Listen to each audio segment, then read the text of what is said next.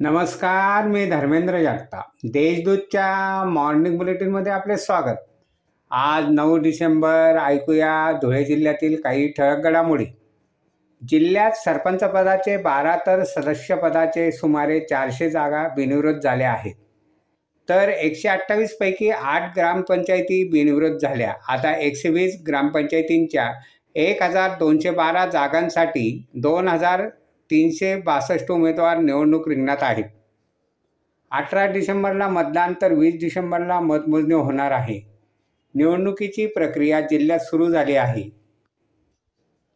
महापालिकेतर्फे स्वच्छ भारत अभियान राबवले जात आहे. या अभियानाअंतर्गत शहराचे सौंदर्य वाढवण्यासाठी प्रमुख चौकांचे सुशोभीकरण करण्यात येणार आहे. त्यासाठी दोन कोटीची तरतूद करण्यात आली आहे अशी माहिती आयुक्तांनी दिली आहे.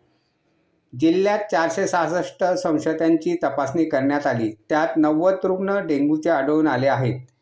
त्यात धुळ्यात पंचावन्न तर ग्रामीण भागात पस्तीस रुग्णांचा समावेश आहे. तसेच व्हायरल फ्लूचे रुग्णही आढळून येत आहेत. शिरपूर पोलीस ठाण्याचे अधिकारी रवींद्र देशमुख यांची सायबर पोलीस ठाण्यात तर शहादा येथून नुकतेच बदली होऊन आलेले पोलीस निरीक्षक आसाराम आगरकर यांची शिरपूर पोलीस ठाण्यात बदली करण्यात आली आहे. धुळ्यात एकशे अठ्ठ्याऐंशी संशयित गोवर रुग्णांची नोंद झाली आहे. नव्याने सतरा गोवर पॉझिटिव्ह रुग्ण आढळून आले आहेत. पॉझिटिव्ह रुग्णांची संख्या सत्तावीस झाली आहे.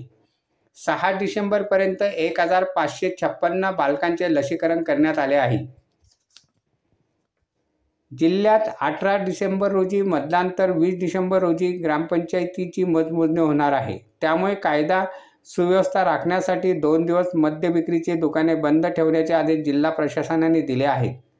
अशा आहेत आजच्या ठळक घडामोडी. सविस्तर बातम्यांसाठी वाचत राहा देशदूत आणि ताज्या बातम्यांसाठी भेट द्या. W W W dot Deshdoot dot com या संकेतस्थळाला. धन्यवाद.